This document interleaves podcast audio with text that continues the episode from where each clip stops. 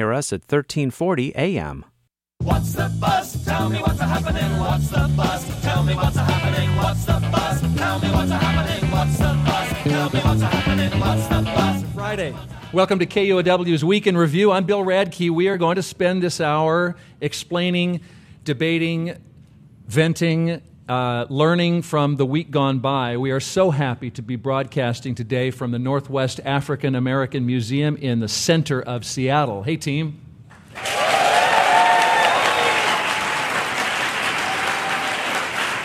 So, thank you. Thank you, NAM, for hosting us. We are on a summer tour here of Seattle's new election districts. We're in District 3, a place I asked our audience to describe in one word before the show, and they said it's home, it's verdant, it's community. They also use the words criminal, friendly, diverse, changing, and of course, gentrifying. And we're going to talk in a few minutes about how this district is in flux. Uh, first, let's talk about how much race can or cannot be in flux. Uh, welcome guests, journalist Tonya Mosley, former Attorney General Rob McKenna, novelist and poet Sherman Alexie. Thank you all for coming. Thanks. Thank you. Thank you. Uh, we obviously cannot talk about uh, current events or race um, without talking about the mass murder this week, the racial terrorist attack in uh, Charleston, South Carolina, at one of America's great symbols of peace and, uh, and shelters and uh, symbols of justice. So, as if this week's Rachel Dolezal post racial discussion uh, were not warped enough. There you go. So, so I think Charleston will be part of this discussion. But in case all of you have been on a blessed vacation, Rachel Dolezal is the former Spokane NAACP leader who had claimed to be African American, whose ancestors were not from Africa, at least not any time close to recently. And this week she told Matt Lauer on NBC that, well, her story is not just about race. the discussion is really about what it is to be human, um, and and I hope that that really can drive at the core of definitions of race, ethnicity, culture, self determination, personal agency, and ultimately empowerment. You, you resigned your position at the NAACP out in Spokane. Do, do you feel you could have been as effective? And by the way, you should get a lot of credit. A lot of people feel you breathe new life into that chapter. Could you have been as successful? Could you have had as big an impact had you been a Caucasian woman as opposed to being identified as an African American woman? I don't know. I guess I I haven't had the opportunity to um, to experience that in those shoes. So I'm not sure. I'm not sure. And finally, your two sons, Isaiah and Franklin, are here in the studio. They are. Um, if I were to ask them if you're a black woman or a Caucasian woman, how do you think they'd answer? Well, I, I actually was talking to um, one of my sons yesterday, and, and he said, Mom, racially, you're human, and culturally, you're black. And, you know, so I mean, we've had these conversations over the years. I do know that they support the, the way that I identify, and they support me. Ultimately, we have each other's back. We're the three musketeers. Okay, that was Rachel Dolezal on NBC today. So, to begin with, Rob McKenna, you asked me a good question uh, when I talked to you yesterday. Will you uh, start us by asking your, uh, asking your fellow panelists what you asked me? Yeah, I, I'm curious, Tonya and Sherman, uh, to know as one of the two high five and white guys up here today. uh, you know, tell us why this issue, the story, is so important. Why this leader of a chapter in Spokane, Washington, is now a national, if not an international, story. Okay, so I have to say first off, who said that it was important? And so for me, I mean, I feel like I've spent um, six days, 23 hours, and really 24 hours and 30 minutes longer than I wanted to with this taking up space in my brain. I remember my husband brought it up to me um, the evening that it broke, and we had a laugh about it. We talked about the movie The Jerk. He made a, a joke reference to that. and then, um, I checked out all the pictures of her hair and thought, okay, that's pretty interesting. And then that was it. I mean, but. But now that we're having this discussion and it continues to go on and on, there are other issues that have come up about it defining race. And I think it's just very convenient as a white woman. Of course, she has the privilege to say, okay, we are in a post racial society where you can be anything you want to be. We are not. I cannot be white I cannot say. I just did a DNA test a, a while ago, and I found that I'm 38% Irish. Um, could I ever identify as a white person? No. I mean, in this country, we have laws. We had the one drop rule law. And because of that, I mean, you have one drop of black blood, you're considered black. So, I mean, extending beyond her because she's just a crazy individual, I feel, um, she is not the one to bring forth this discussion about race and classifying race. Sherman, want to add? What I've, I, I also, at the beginning, started laughing, and I tweeted 27 jokes in a row. Uh, because, uh, you know, I, I'm, I'm smart, but I get foolish about this stuff sometimes because I forget how much white people don't know. It- it's a lot. Uh, yes. Yeah, And, yeah. and uh, uh, Don't underestimate us. Yeah, that's right. so, so the, the, the idea of every people thinking this was new, people thinking this was bringing up new topics, new subjects, people thinking that this is the first time this has ever happened. I mean, of course, white people have been pretending to be brown people since the beginning, and it was always for capitalistic profit. It's always for cultural profit. And the thing that shocked me is how, uh, you know, as Tonya was alluding to, that white people were taking her seriously. White people were apologizing for her. White people were empathizing with her. And, and this is uh, white liberals, by the way. White conservatives were having the same reaction I was. You know, who is this crazy woman? Uh, that was the white conservative reaction. So it was like Why like, do you think that is? Because she's a crazy woman. Why do you think? Uh, why do you think white liberals were taking her seriously? because uh, she, she in some way symbolized this post-racial nirvana where everything is blended and beautiful which is the utopian white liberal belief that that's the way things are going to work and that's the way things should be and even among my friends uh, uh, they were my white friends liberals conservatives were sending these post-racial conversations as race as a fluid concept I, I kept hearing that over and over again. Race is a fluid concept. Race isn't even real. And then black intellectuals got into it. Kareem Abdul Jabbar wrote this incoherent uh, op ed in Time magazine that I, have read 20 times and I still can't figure out what he's trying to say, uh, uh, which apologizes for her and, and, and essentially the notion of let her be what she wants to be, but the th- and, and minimizing what she's done. And the thing is, in the context of what happened in Charleston, uh, white conservatives disappear blackness through violence. White liberals disappear blackness through cultural appropriation.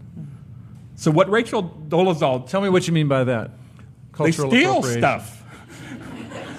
Don't underestimate us. Say they more. steal stuff. Uh, uh, I mean, not just land, in the case of Native Americans, but freedom, speech, culture, art. I mean, you know, one of the things nobody's barely even talking about. There, there's an interview with Rachel Dolezal in the Eastern Washington University magazine where she's posing in front of one of her original paintings, uh, and it's a triptych of images. The middle image is apparently completely forged from a painting by a 19th century painter named J.M.W. Marshall called Slave Ship. And it, it's a forgery. So, so she, she goes way beyond being black. She goes into the idea of taking something and, and, and, and uh, completely appropriating it. The idea this is my voice. And this is all in the context of positive cultural experiences. And the thing is, when somebody says they're Native somebody, I mean, one of you still going to do it. After this, one of you white people is going to come up to me and you're going to say, My great grandmother was, was something. You're going to say it to me. You're going to say it to me, even though I am mocking you, pre mocking you. But you, you are so deaf. You are so deaf to your own privilege that you're not even hearing me right now saying this to you. But the thing is, uh, I, I have, I mean, I have Scottish ancestors. I would never go to Scotland, walk Right. up to somebody Scottish and say, You and I have a lot in common. Right. Yeah. You know what's really interesting is just a few days ago, um, I um, went to speak to a group, um, Families of Color Seattle, and they have a specific group within that group. It's Black Mothers. It's a Black Mothers group. And I went there to talk with them just about being a black mother in Seattle. We had a great discussion, but what I was completely floored by in the, in the room, um, everyone talked about their, their background, and no one was just plain old black like me, you know, like with a black mother and a black father. Everyone was Filipino and black or um, Native American and black or something else in black, and their, their husband was German, but they identified their children as black, they identified themselves as black. And it wasn't until we got into that discussion, that deeper discussion, that, you know, we talk deeper about this whole issue within our country is, you know, you have to kind of shut off those other parts of yourself if you have any type of black blood. And so this is just extending the conversation beyond Dolezal because, I mean, she brings this up. So maybe there's a positive lining in that we can have that discussion. But to talk about the discussion of being post racial at this point is just ridiculous. And it also minimizes the damage she's done in Spokane, not so much by identifying herself as black, but by lying, potentially lying about these threats that happen there. It's terrorizing a community. It's bringing up issues that may or may not be true within that community. And with that, um, there's a lot of damage done there. May I ask another question? Sure. We're not, we're not in a post racial or post racism world. If we want ever to be, if so, Martin Luther King's children are not judged solely on the content of their character uh, as opposed to the color of their skin. If we want Martin Luther King's great great grandchildren, I don't know, great great great great grandchildren, what if we want to be in that world? First of all, is that valid to express? And second, what, what sh- then what should we be doing to get there, in your view? Uh, uh, this afternoon, I went uh, Nikki Haley and the South Carolina legislature. She's the governor of South Carolina. Of governor to stand up and say that they're immediately removing all Confederate flag imagery from official state buildings. that they are uh, renaming all the freeways and highways named after Confederate leaders, and they are they're demolishing all the statues uh, erected in honor of Confederate uh, soldiers. The, the elimination of the romanticization of the Confederacy in the South is the very first basic step toward this. Uh, uh, if, if you look on a map, it's highly likely this guy fled from Charleston on a highway or freeway named after a Confederate general. And, and, and that's where you need to begin. Uh, uh, and what know, about here? uh, here? What about in Seattle? We should all be writing to South Carolina. the conservatives of Washington, uh, Rob, I'm, I'm all over it. I'm should, on it. should be should be should be completely completely. I mean, we should have an embargo, a cultural embargo of South Carolina conservatives until they do this. I'm, I'm happy, Sherman, that you, you're able to um, eloquently articulate that because I have to say, I'm, I'm really tired of people asking me that question. Like, I don't have the answers. You guys have the answers. I mean, we all are a part of this. And uh, over the last few years, how many people have I said have come to me and said, "What can I do? What can we do as a society to make things better?" I mean, um, you know, I'm probably feeling really um, down right now because of what happened in Carolina. I mean, I um, at, at, after I put my kids to bed last night, I sat down and I read all of the um, the news articles finally, and I just sobbed and I just thought, you know, I just want to live in this country. I just want to be able to potty train my son and go to my daughter's concert that she's having having this afternoon. I, it's just, I'm just tired.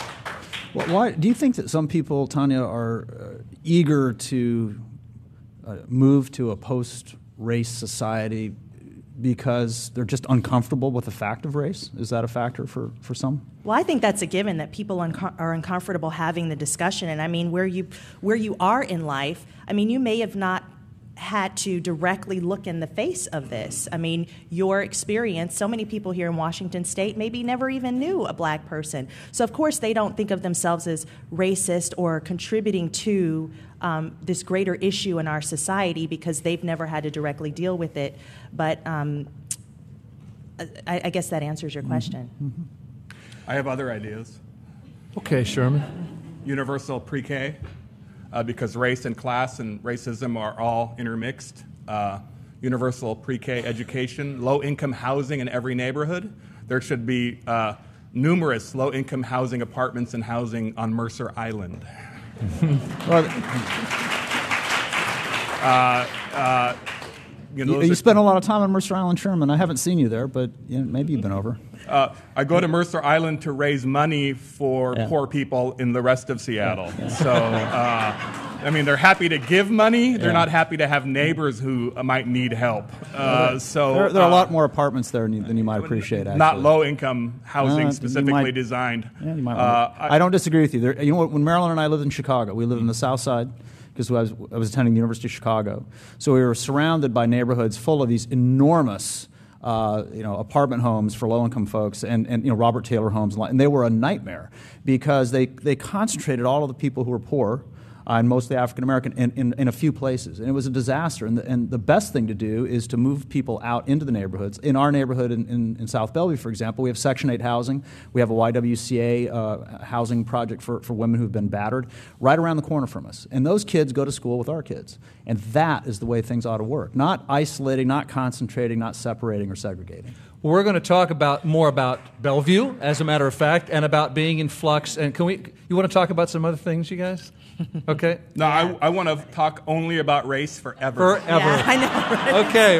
Well, as it happens, the Spokane NAACP has offered its vacant president job to Kennewick Man.